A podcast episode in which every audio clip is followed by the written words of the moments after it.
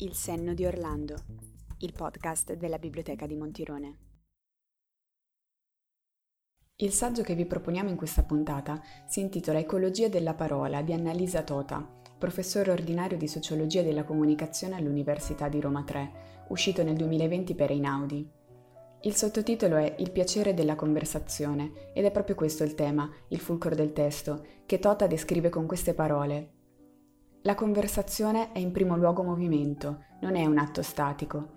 Quando parliamo e quando ascoltiamo costruiamo letteralmente mondi e non scambiamo semplicemente contenuti verbali. E aggiunge anche, nelle conversazioni si producono le reciproche definizioni di identità degli interlocutori che vi prendono parte. Partecipare a una conversazione significa mettersi in gioco e richiede sempre anche una certa dose di coraggio. Si sente spesso dire che ciò che conta siano i fatti, non le parole, ma sarebbe fuorviante credere che le parole non influenzino la nostra realtà e che non abbiano in essa delle conseguenze.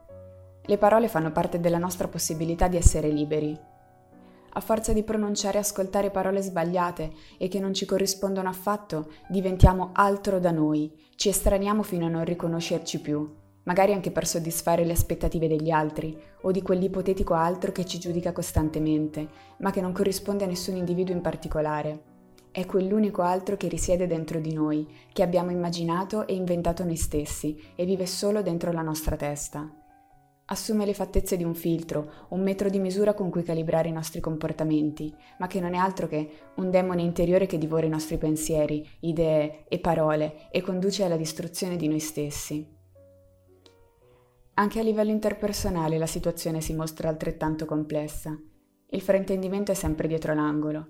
Per Tota però il fraintendimento è una parte ineliminabile ed essenziale di ogni processo comunicativo e pertanto al posto di ostinarci a ignorarlo, escluderlo o tentare in ogni modo di minimizzarlo, è meglio farci conti e riderci sopra quando qualcosa va totalmente storto.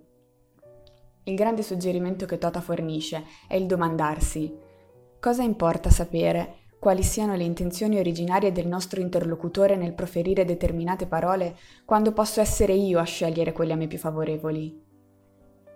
Ogni sequenza di parole può dare luogo a interpretazioni differenti. Pensiamo anche a una serie di deviazioni, ad esempio, scaturite da problemi come la sindrome dell'orecchio deforme, ovvero l'inclinazione specifica a interpretare tutto quello che viene detto a chi ne soffre come un commento, una valutazione sulle loro abilità e qualità. L'insicurezza rende le persone vulnerabili, permalose, e tutto ciò che si aggira attorno a loro assume la forma di un coltello. Ma anche senza cadere nella patologia, esistono legami che ci caratterizzano, che lo vogliamo o meno. Si chiamano le fedeltà invisibili. Parole che abbiamo ascoltato nell'infanzia che determinano pensieri e credenze che non abbiamo nemmeno mai del tutto compreso e alle quali abbiamo aderito in un'età in cui non era ancora lecito dire di no, affrancarsi, avere un'opinione propria ma tali parole, che ripetiamo, sono quelle del bambino del passato, non dell'adulto di oggi. Spesso è da qui che scaturiscono pensieri sessisti, razzisti, gli stereotipi, i giudizi sommari, l'abitudine alle bestemmie. Dobbiamo smettere di riporre in loro la nostra fiducia, dobbiamo esercitarci al controllo della sorveglianza delle parole e liberarci dalla loro influenza. Le parole pesano come mattoni e ci permettono di costruire la nostra realtà. Una volta espressa una parola diventa reale, oggettivata e si impone sull'individuo stesso che l'ha pronunciata come se provenisse dall'esterno. Per questo spesso le persone hanno una scarsa stima di sé e non sono in grado di cambiare opinione. Passato e futuro sono, alla luce di ciò, dei racconti che facciamo di essi, perché il nostro io, l'io quantico, come lo definisce l'autrice, è un fluire costante di onde e particelle, estremamente malleabile, non che l'uomo possa diventare onnipotente, ma può assumersi la responsabilità di ciò che è. Naturalmente rendersi conto di queste dinamiche non basta per controllare effettivamente ciascuna situazione. Il sapere e la comprensione sono due cose completamente differenti. Soltanto la comprensione può portare all'essere. Il sapere di per sé stesso ha solo una presenza passeggera, è solo nulla versato nel vuoto. Per comprendere è necessario prima percepire e assimilare informazioni, ma il passaggio fondamentale è quello successivo. Dobbiamo portare in noi stessi i risultati delle nostre esperienze. E questo è possibile non fermandoci semplicemente all'intelletto, perché i risultati migliori si rilevano nel lungo periodo da quelle conversazioni che penetrano direttamente nel cuore. Pensiamoci un istante, ricordate di aver fatto esperienza di conversazioni capaci di cambiare profondamente qualcosa dentro di voi? Riflettete sulle emozioni associate a quelle parole e rendetevi conto che i messaggi che scambiate in un dialogo sono frutto di continue negoziazioni, di continui differenti racconti, in cui anche voi ascoltatori rivestite un ruolo fondamentale. La qualità della conversazione è data dalle somme delle qualità di voce e orecchio. Spesso crediamo che le parole che pronunciamo possano esaurire la realtà e per questo ci prendiamo così tanto sul serio. L'autrice usa una metafora molto chiara. Non dobbiamo immaginare che le parole delineino il territorio reale, quello esistente al di fuori della nostra personale visione. No, ogni conversazione disegna una personale mappa di quel territorio e la cosa importante da rilevare è che nessuna mappa è realmente quel territorio. La questione è questa, lasciando da parte le lucubrazioni se la realtà esista o meno. Il fatto è che noi, indipendentemente da ciò, possiamo vederla solo attraverso i nostri occhi, in qualche modo, ciascuna delle nostre realtà è inventata. Sono i nostri pensieri a segnare le sponde del possibile. Il caso non, è, non sempre è rischioso ed è necessario superare la paura di sbagliare. La natura ama i piccoli errori, gli esseri umani no, direbbe Taleb, ideatore del concetto di antifragile. Superiamo l'illusione di sapere sempre dove stiamo andando, che cosa ci piace, di voler a tutti i costi rendere lineare il nostro passato. Smettiamo di affidarci a questo per definire noi stessi. Impariamo a vivere la realtà come se fosse liquida e noi potessimo mutare di stato. Può esserci un tassello molto bello nella nostra vita, ma la sua mancanza potrebbe permettere l'incastro con qualcosa di ancora più bello e arricchente. Quest'idea è l'opposto della resilienza, del resistere alle tempeste, perché l'antifragile vive nel disordine e migliora durante le crisi. Tutto questo per dire che forse basterebbe imparare a guardare la realtà in modo diverso. Altri mondi, dopo tutto, esistono. Pensiamo al fatto che anticamente, quando la parola era solamente orale, essa serviva come azione. Con l'avvento della scrittura essa si è fatta esterna, oggettiva, separata dal soggetto, e ora le parole azioni restano solo nella teoria degli atti linguistici di Austin. Ma le parole fanno molto. Ciò che troviamo in una situazione è ciò che noi ci mettiamo dentro. L'obiettivo sarebbe quindi quello di raggiungere questo livello di comprensione e amare la diversità, le vite storte. Un buon insegnante non deve cercare di raddrizzarle, come diceva Massimo Recalcati, perché non bisogna inculcare contenuti secondo mappature cognitive preimpostate, ma esaltare l'individualità di ciascuno, i suoi difetti, se di difetti si può parlare. Il difficile viene proprio dal fatto che per imparare ad amare gli altri per quello che sono, bisogna in primis aver accettato la propria di vita storta. Ma soffermiamoci per un istante su alcuni casi in cui la parola ha un'evidente rilevanza come azione Nessuno durante la guerra di Troia si sarebbe mai sognato di non prendere sul serio il discorso di Atena o di qualche altra divinità, o sfidare ad esempio lo spirito dell'acqua incontrato in un bosco. Perché il flusso del tempo è finzione e le parole lo piegano a nostro piacimento. Quindi è necessario prestare attenzione a questo mondo trascendente, perché ha tanto da insegnarci. Bisogna reintegrare questo tipo di spiritualità attenzione, non ne stiamo parlando in termini meramente religiosi, nella coscienza collettiva occidentale che è stata invece forgiata dalla sola razionalità. Basti pensare a un caso quotidiano ma che ha del miracoloso, due semplici parole, ti perdono. Non liberano tanto chi viene perdonato, ma chi perdona.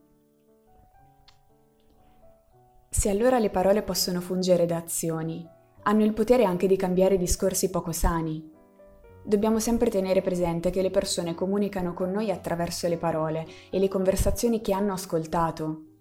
Pochi riescono a uscire e riposizionarsi dall'educazione familiare, positiva o negativa che sia stata. Dovremmo imparare a praticare la tecnica del distacco e chiederci perché sto dicendo questa cosa? È proprio così? Come mai ho questa reazione? Come mai questa persona ha quest'altra reazione? Un esempio pratico è quello nel momento in cui si prova un'emozione molto intensa, del visualizzarla in un punto specifico del nostro corpo, imparare a vederla e a capire che non siamo interamente ridotti a essa. La sentiamo intensamente, ma non è che un pezzetto di noi. Pessoa diceva, vediamo ciò che siamo. E allora perché non cambiarlo se qualcosa non ci piace? Dobbiamo renderci conto che spesso è il legame col passato a portarci a determinate convinzioni. La comunicazione è estremamente complessa e può portare, se reiterata, a forme di patologie. Ecco perché sarebbe bene troncare questa malsanità il prima possibile. L'aver subito per molto tempo frasi che giudicano l'individuo a partire da una singola azione, per esempio, possono catalogarlo a vita. Oppure la generalizzazione con l'uso di avverbi come sempre o mai possono segnarci per tutta l'esistenza. Ancora, le comparazioni con altre persone, che istituiscono un parametro di normalità a cui crediamo di doverci adattare ma in realtà quello è un parametro altrui. Nessuno può permettersi di dire tu soffri troppo, tu mangi poco, stai esagerando, perché gli altri non possono misurare in una scala quantitativa i nostri sentimenti e le nostre reazioni. Inoltre, questo atteggiamento può portare noi stessi a diventare i nostri peggiori nemici, a metterci obiettivi da raggiungere sempre più alti e a considerarci costantemente incapaci. Quante poi le persone che ci hanno ridotto a una comparsa muta e silenziosa, mentre loro parlavano con altri come se voi non ci foste. La spersonalizzazione è deleteria per l'autostima e nessuno dovrebbe accettare questa modalità di interazione. Andatevene piuttosto, non fatevi ledere la vostra dignità. L'autrice ci regala anche un bellissimo capitolo relativo al superamento del dualismo mente-corpo, sottolineando l'importanza del loro rapporto intrinseco, che non è quello di padrone e servitore, perché anche il corpo, come la mente, ricorda, dimentica, agisce. Anche il pensiero, per superare i propri limiti, deve considerare la sua corporeità. C'è un soggetto che ha un corpo, in assenza del quale ogni parola è impossibile corpo naturalmente inteso come Leib, termine tedesco che indica il corpo vivo. Spesso si dice che a volte sia meglio tacere che parlare. L'autrice allora analizza diversi tipi di silenzio e le loro relative utilità, ma si sofferma su un tipo di silenzio che invece è deleterio. Nel momento in cui un individuo prova una forte emozione, soprattutto in termini negativi, e quindi possiamo associarla a un trauma, se esso non viene raccontato, finisce per fluire a livello inconscio. Diventa una struttura silenziosa che emergerà in modi probabilmente incontrollati e inaspettati a suo piacimento. Il silenzio qui reprime la possibilità di rielaborazione e di non far finire questa emozione negativa nel passato, che resta quindi avvinghiata a noi. Un passato che si riverbera costantemente sul presente essendo troppo ingombrante. L'aspetto più negativo, oltre a quello di controllare la psiche dell'individuo, è che esso si trasmette anche nella cosiddetta memoria familiare, che lega sia in termini sincronici che diacronici la genealogia. Invece, è giusto dare la possibilità all'emozione di sfogarsi, di diventare melanconia e poi empatia e infine comprensione. E magari, evitando tutto il processo, si potrebbe con una sorta di previsione del punto che si raggiungerà prevedere gli effetti più nefasti dei risentimenti. Mostriamo i nostri sentimenti, solo così otterremo fiducia. La fiducia è l'esatto contrario dell'impersonalità.